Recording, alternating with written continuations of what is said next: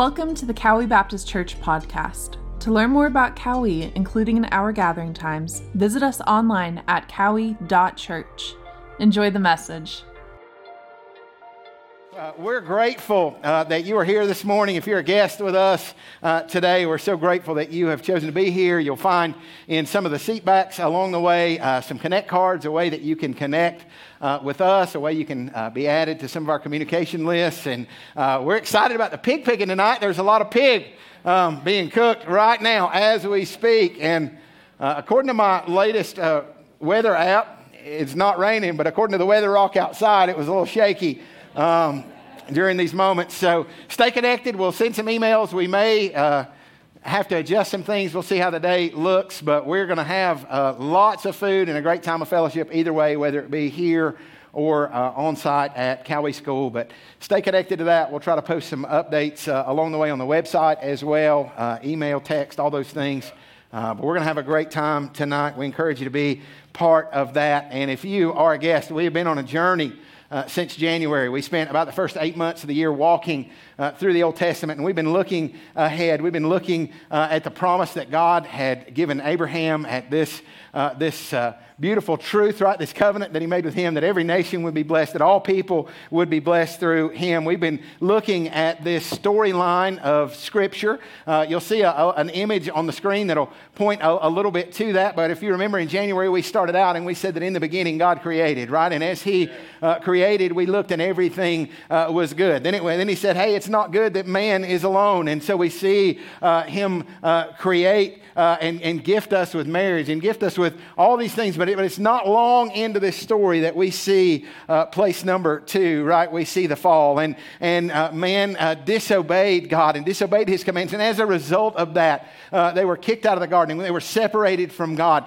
And, and, we saw the fallout from that, that, that the world is cursed, that we are, are in uh, the midst of a broken world. But even in the midst of the fall, even in the midst of Genesis chapter 3, we see God begin begin to point to this promise. And in Genesis chapter 3, he, he says that, uh, that there's some good news coming, right? He, he says that, that, the, uh, that the serpent would uh, bruise the heel of Christ, but he said that the, uh, that, that the Savior, right, that the seed of the woman, uh, would crush the head of the serpent. And today, uh, we are in a place where we are going to lean in and, and look. And, and, uh, and as we go on, right, we see in Genesis 12, we see in Genesis uh, just this, uh, this beautiful picture. Genesis 15, there's so many places where we see uh, God begin to reveal his promise. And he said there's, there's a, a, a blessing that's going to come. And we begin to see God at work through his people. We see the God of Abraham, Isaac, and Jacob. And we see this constant pattern through the Old Testament where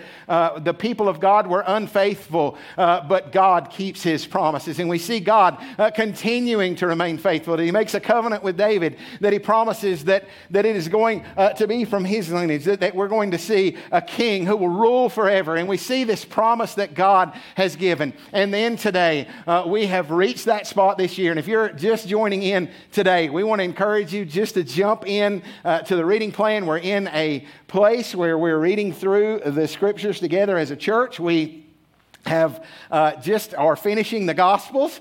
And today we're going to be uh, looking at the cross and it's been a heavy week of reading. Uh, and and next week uh, we're by the way y'all didn't know this this is exciting news. I, have got breaking news. Uh, it is easter at Cowie next sunday. And so we're going to be celebrating the resurrection next week. And i, I just want to encourage you you might need to get those easter bonnets out. Uh, some kind of I, I, mean wear the, the those pastel easter dresses whatever that looks like because we're going to be selling celebrating uh, the resurrection of Jesus Christ. I like to say it this way that there's a tomb in Jerusalem that's empty. And every Sunday, by the way, that's why we gather on Sunday morning. Uh, that's the purpose of this. When we gather on Sunday morning, we're reminded uh, that the tomb is empty and there's a throne in heaven that's occupied by the King of Kings and Lord of Lords. And we come and we celebrate the resurrection of Jesus Christ. And I'm excited about that. We're going to sing resurrection songs and, and we're going to celebrate that the tomb is empty. Uh, we do that every three weeks. So it's an incredible time to jump in. A couple of weeks from there, we'll be moving into the book of Acts, and we see uh, in scene four on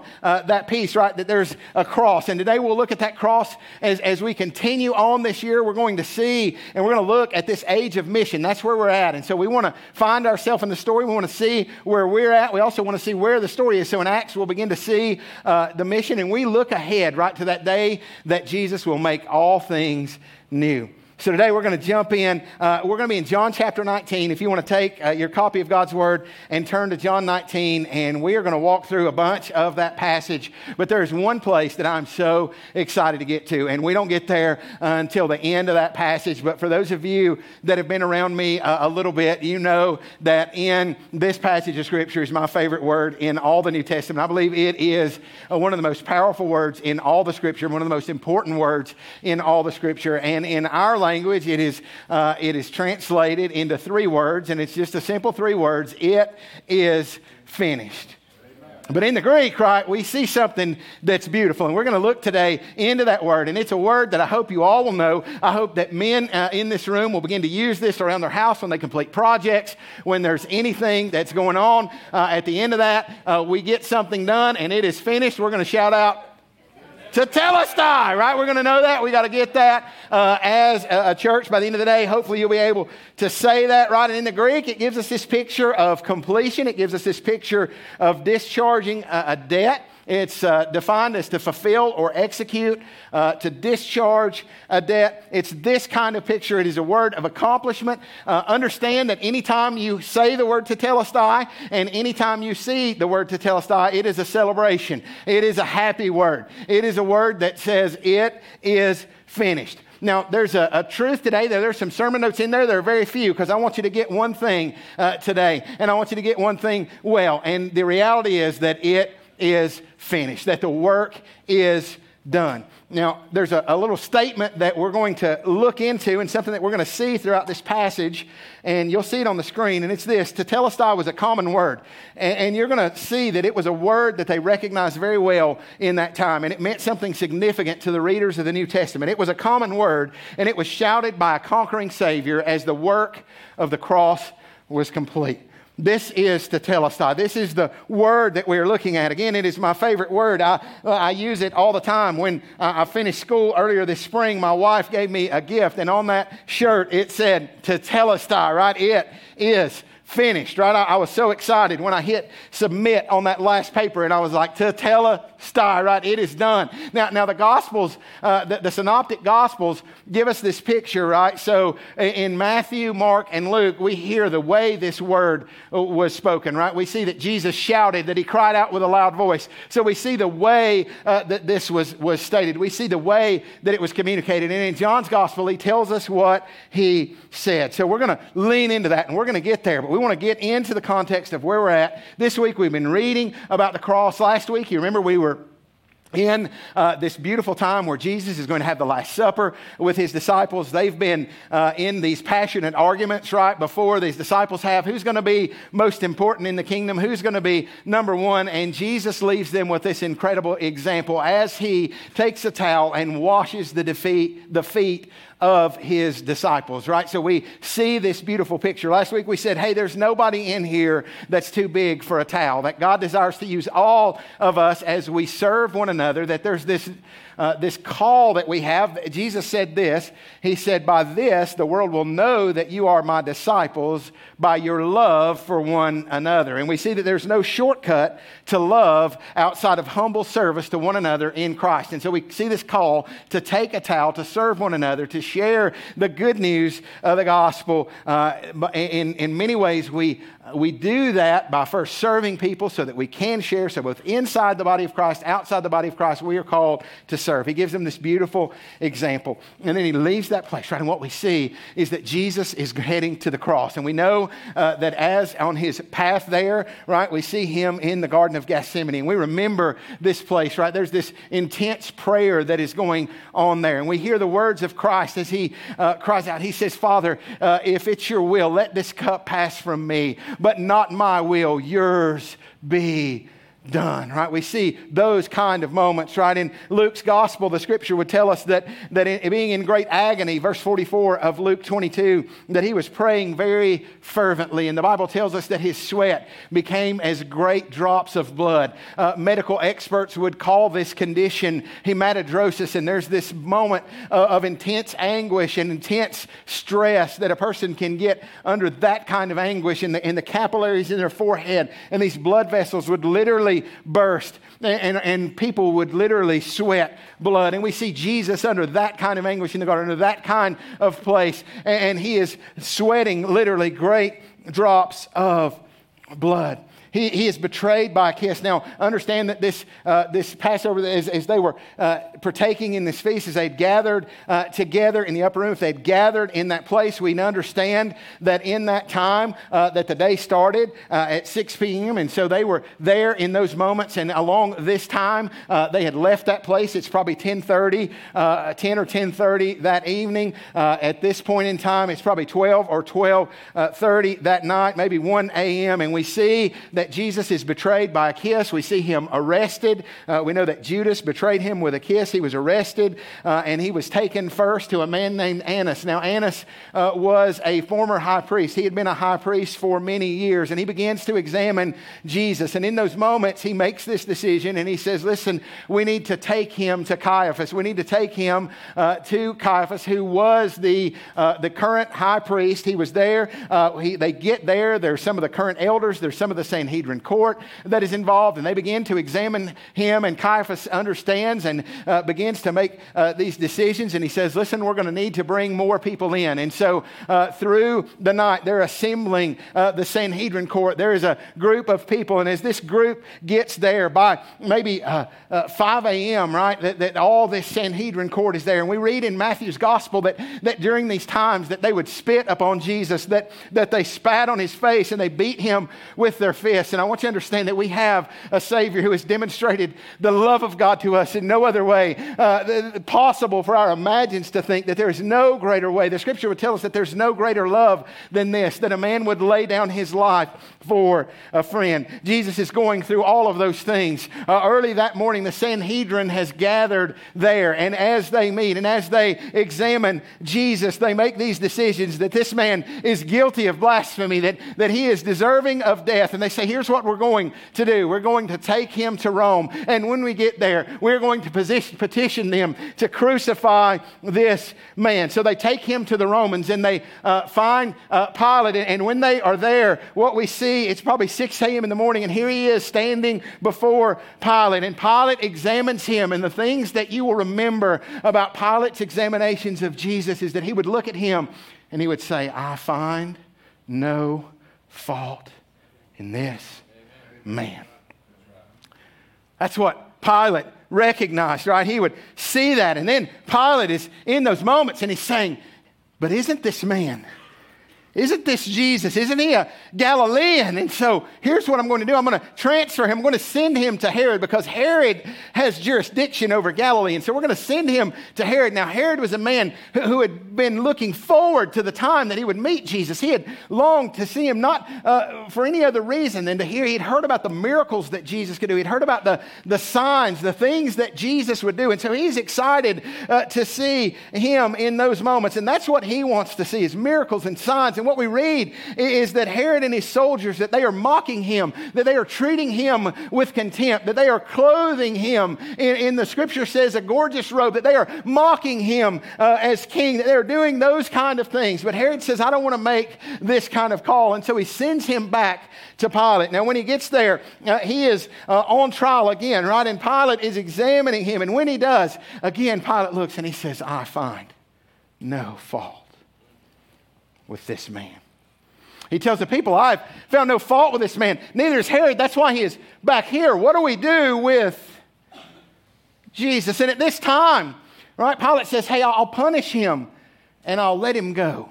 I'll flog him, I'll beat him, and then I'll let him go. And it's customary at the time of the feast that they would release a prisoner, right? And there's the scripture tells us there's a notorious prisoner that's there, a man named Barabbas. And, and I'm sure Pilate is thinking it's going to be easy. They're going to release this man that I can find no fault in. But the crowd cries out for Barabbas. And he is released.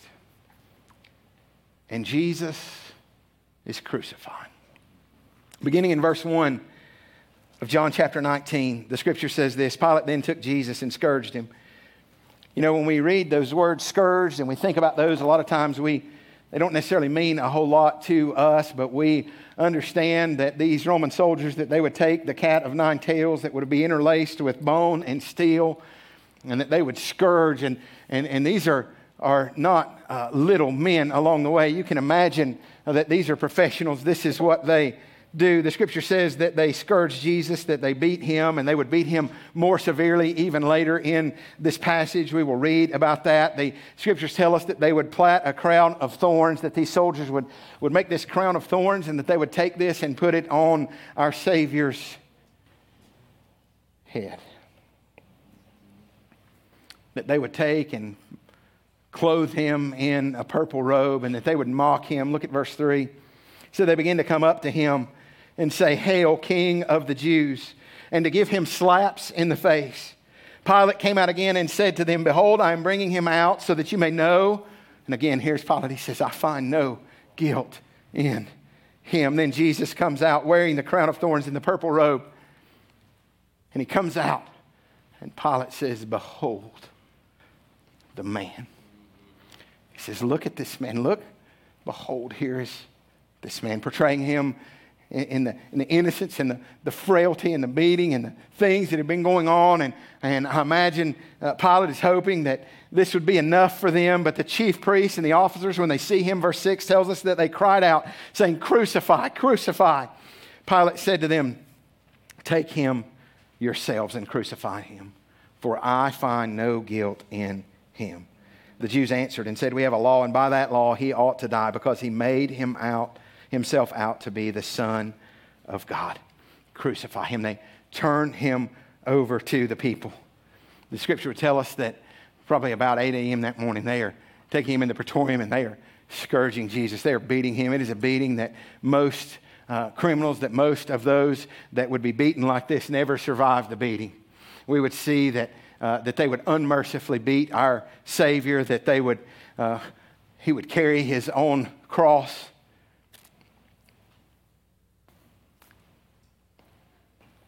The love of God is greater than we could ever imagine.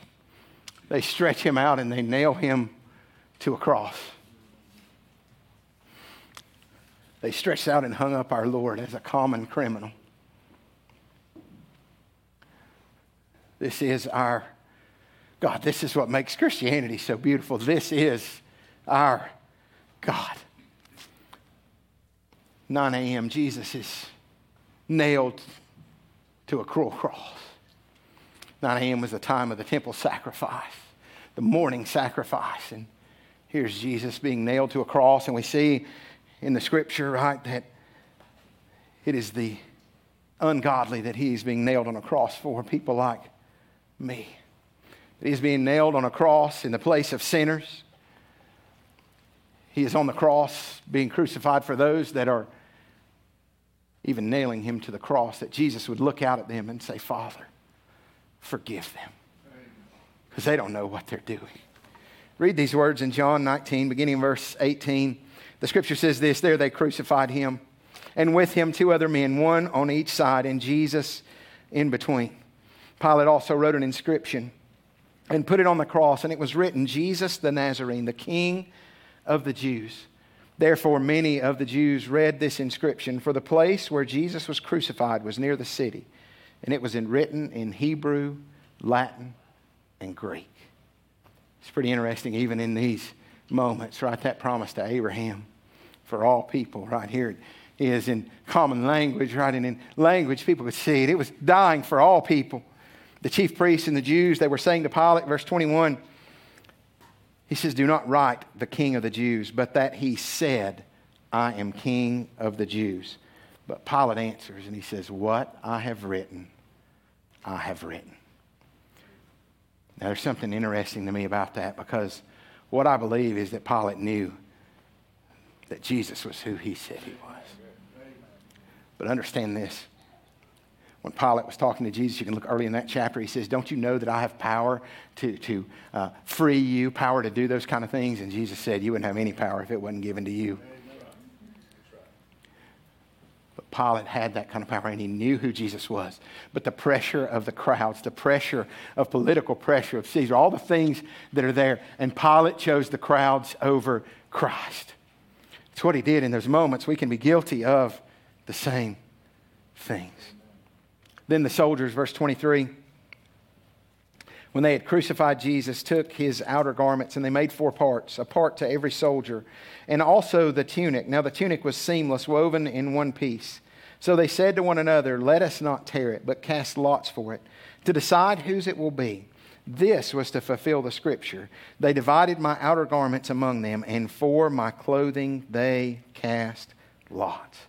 Now, see, Jesus wanted us to see something in this moment. And we don't want to read by this, right? Because in a moment where it seemed like everything was out of control, in a moment that the disciples would be seeing their Lord, uh, their, their, their rabbi, that they would be looking and they would see Jesus being crucified in the darkest moment that they could ever imagine, right? And as they would look to that moment, as it would seem like everything was spinning out of control, what God wanted us to see in that moment is that the cross was not an afterthought, that He was fully in control in those moments, that, that hundreds of years, before the Persians invented crucifixion, that in Psalm 22, that, that there would be a, a, a, prophecy, right, that would point to this very moment, uh, that there would be a description of crucifixion, that David would write about this, and he wanted us to see that this was part of his plan. The scripture says that he was a lamb slain before the foundation of the world. And when we read the Old Testament, we don't want to read and say God started out and he created Adam and Eve, and then things went wrong, and all of a sudden he made a promise to Abraham, and everything, uh, they, they, they just kept on messing up. And so finally,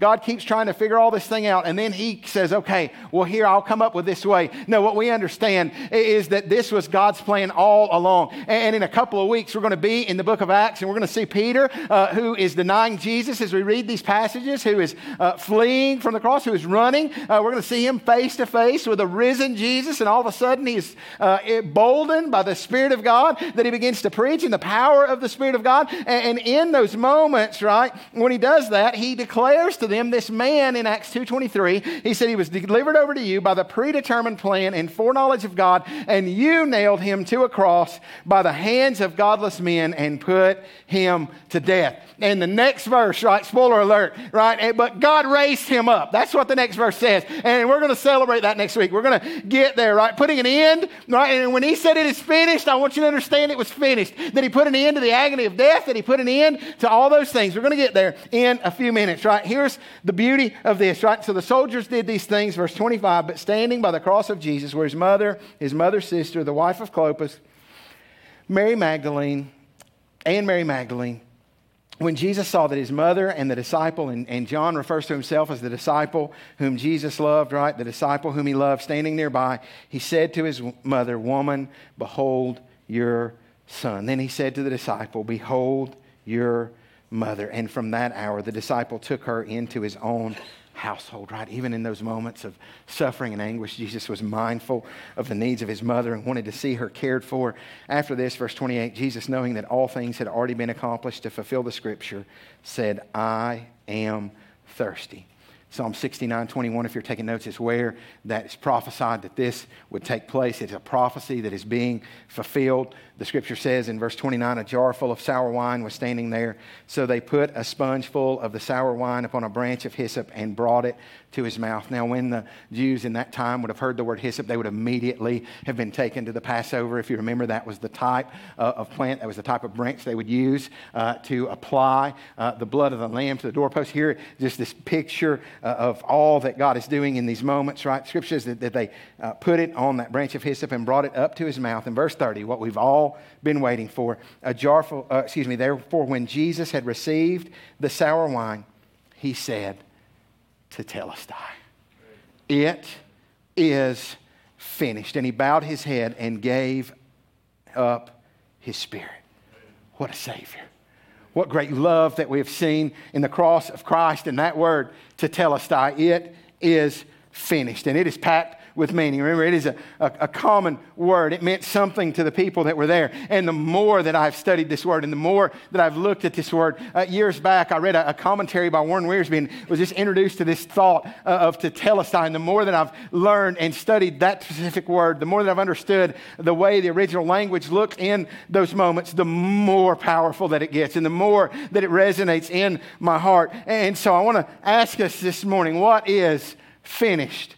And when Jesus cried out tetelestai, it is finished. It was an interesting way that it was worded. It was in the third person singular. Uh, it was in what is called the perfect passive. And so when it's in third person singular, you might say, why in the world are you telling us any of that? Is that really important? And I would tell you that it's very important because here's what it is it tells us that Jesus was not speaking of himself. When Jesus cried out tetelestai from the cross, it wasn't a cry of defeat. Jesus wasn't saying, hey, listen, I've gone as long as I can go. Uh, I've, I've, my blood blood has, has spilled out as much as it can spill out, and, and this weary cry of, of, of, it's over, right? It wasn't a cry of defeat. It was a victorious shout. It was a victorious uh, cry that, that Jesus exclaimed that it is finished, right? He didn't say, I am finished. This is a, a common word that he used, right? But it was expressed by a conquering Savior. It was victorious. It, it, was a rejoicing moment. Now, it was in the perfect tense. And when you look in the Greek and there's a perfect tense,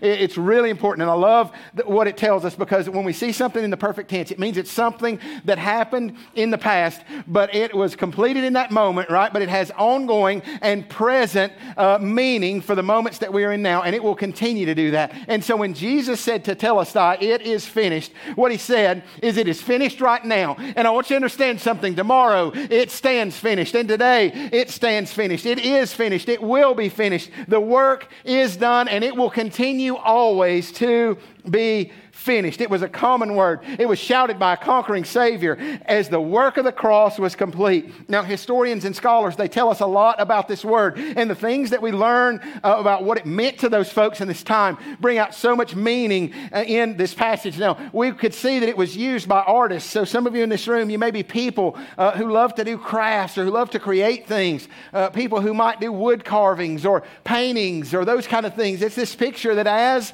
they would do that work, that as as they would work on those things and as they would get it to the perfect place, that they would look at it and say, There is nothing else to be done. It is in a complete place. And when they would get to that place in the carving of the craft or the things that were done, they would say that word, tetelestai, right? That it is finished, right? That there is nothing more to do. Servants and slaves, they would use this word when they would complete work that their master had asked them uh, to do, when they would complete those tasks, right? And in John 17, 4, Jesus says this He, says that He has glorified God on earth, right? And, and He says, I've having accomplished the work that you have sent me to do.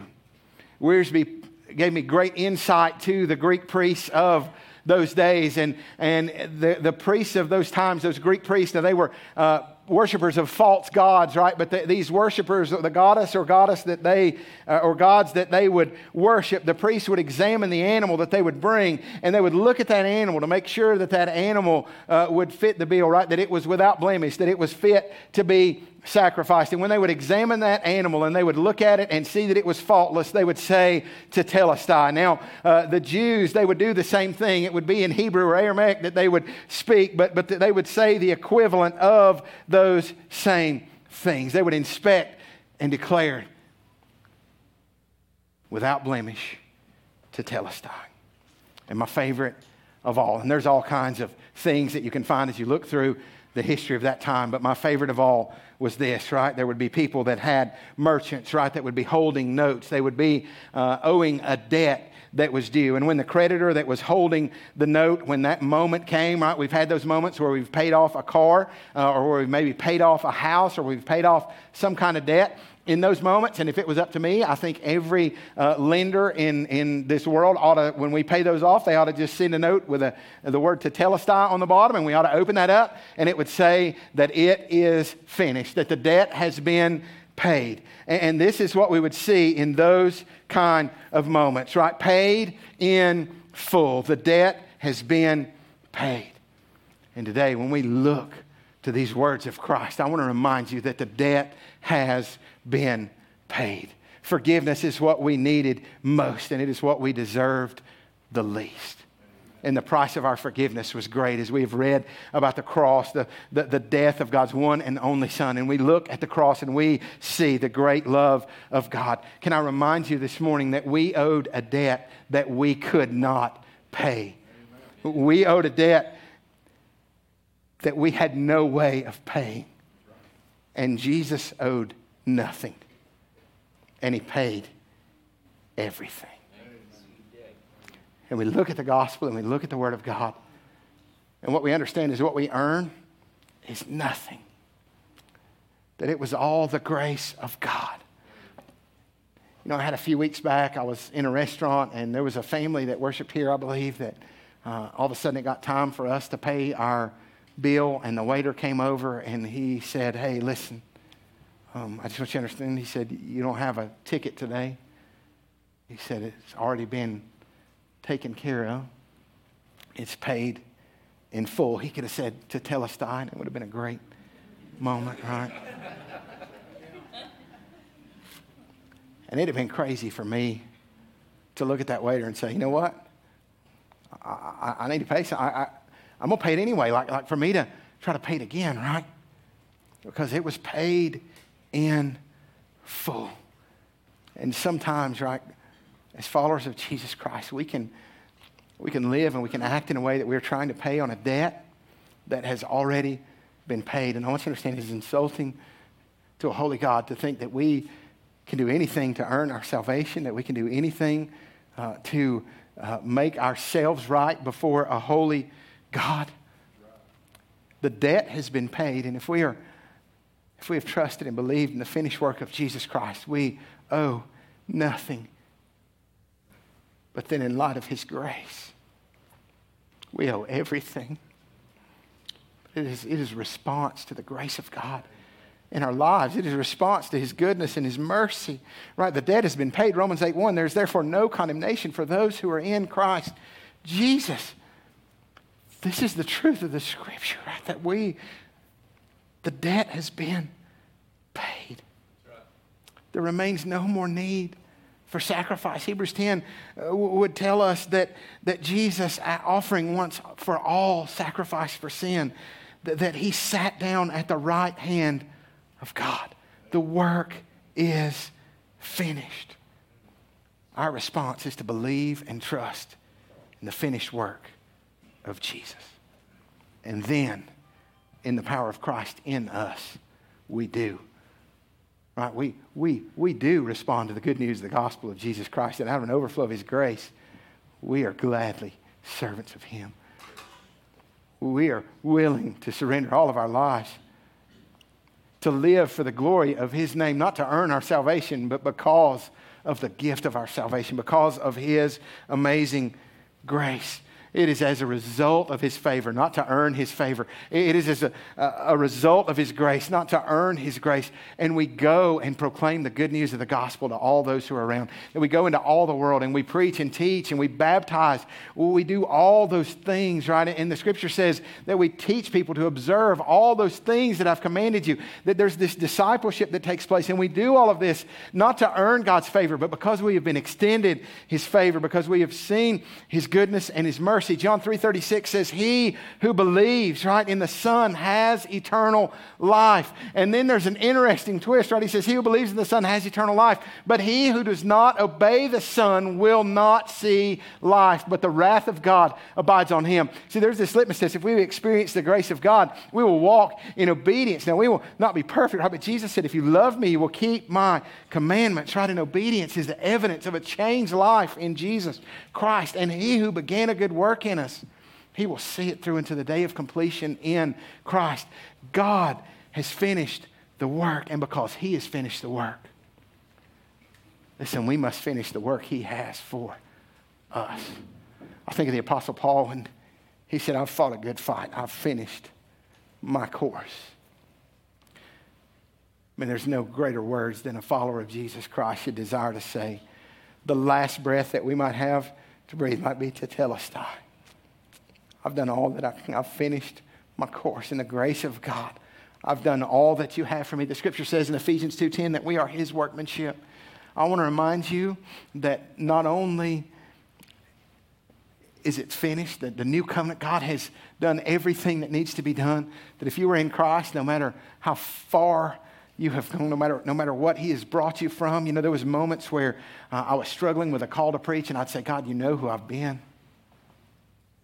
God ever do that to you, right? He, you know that you're called to be used by Him, and, and He Satan whispers those things, right? We, we look and we say, you know what? I know who I am. How could you use me? I want to remind you that your past is finished. Can we hang on to the truth of the, the Word of God that would say, if anyone is in Christ, can I remind you that He is a new creation, that all things and all means all, have become new. That we walk in freedom. All things have become new. Our past is finished. And now we must finish the work He has for us. You know, I, I shared a couple years ago that when we were building our house, I left a, a little spot of siding right at the top of the house. And, and I had to move my ladder. And I said, you know, one of these days I'm going to get my ladder back out and I'm going to climb up. I'm going to get back up on that little high point of the house. I'm going to take that little vinyl siding and I'm going to nail it up there. And when I do, I'm going to shout Tetelestai so loud that like everybody all through, like in hearing distance, is going to know that it's done. Now you may be wondering, like, no, I hadn't done that. I hadn't done it. it's still not finished. And there's a lot of stuff, right, that we leave undone. But thanks be to God that He's left nothing undone. That it is finished. Now, a lot of times I, am not too worried about that side. Sometimes we can worry about things that don't really matter.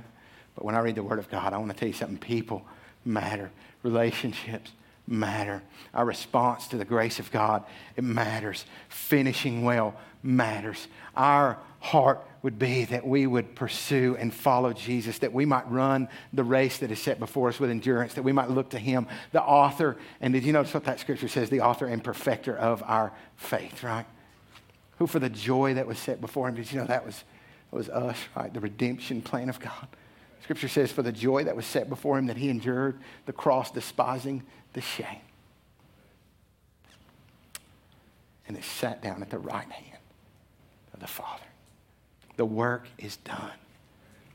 We walk in victory we're empowered by His Spirit. We're going to look in a couple of weeks, we're going to roll into a new series called Spirit and Truth. We're going to see how God has empowered us with His Spirit to walk in victory and to live uh, as followers of Him in the midst of this broken world.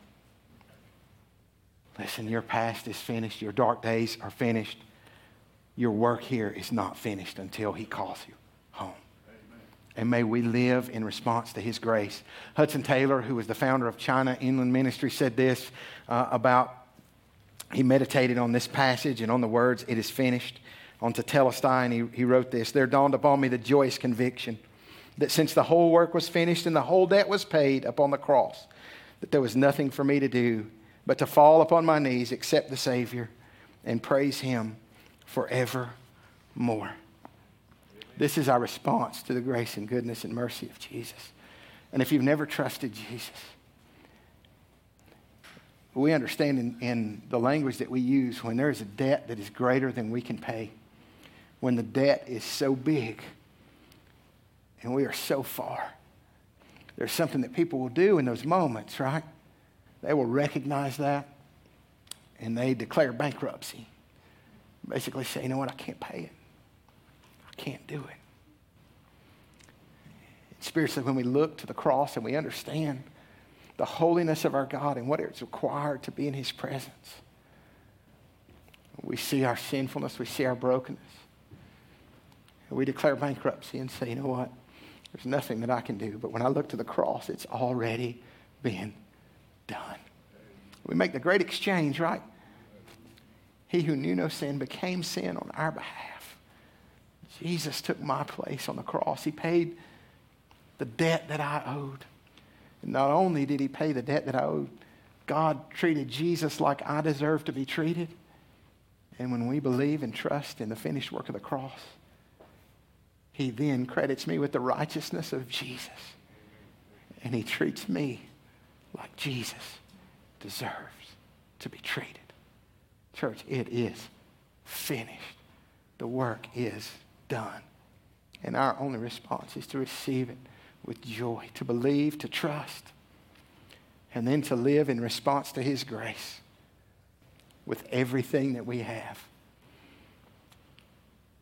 He is worthy of our praise. He is worthy of our worship. He is worthy of our obedience.